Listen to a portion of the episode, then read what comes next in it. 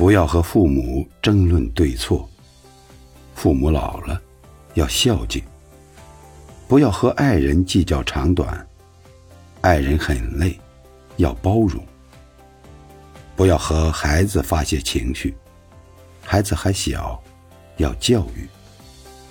幸福的家，少责怪，多包容；少讲理，多讲爱；少埋怨，多感恩。把最好的脾气留给最亲的人，家才是最终的归宿。家，才是永远的依靠。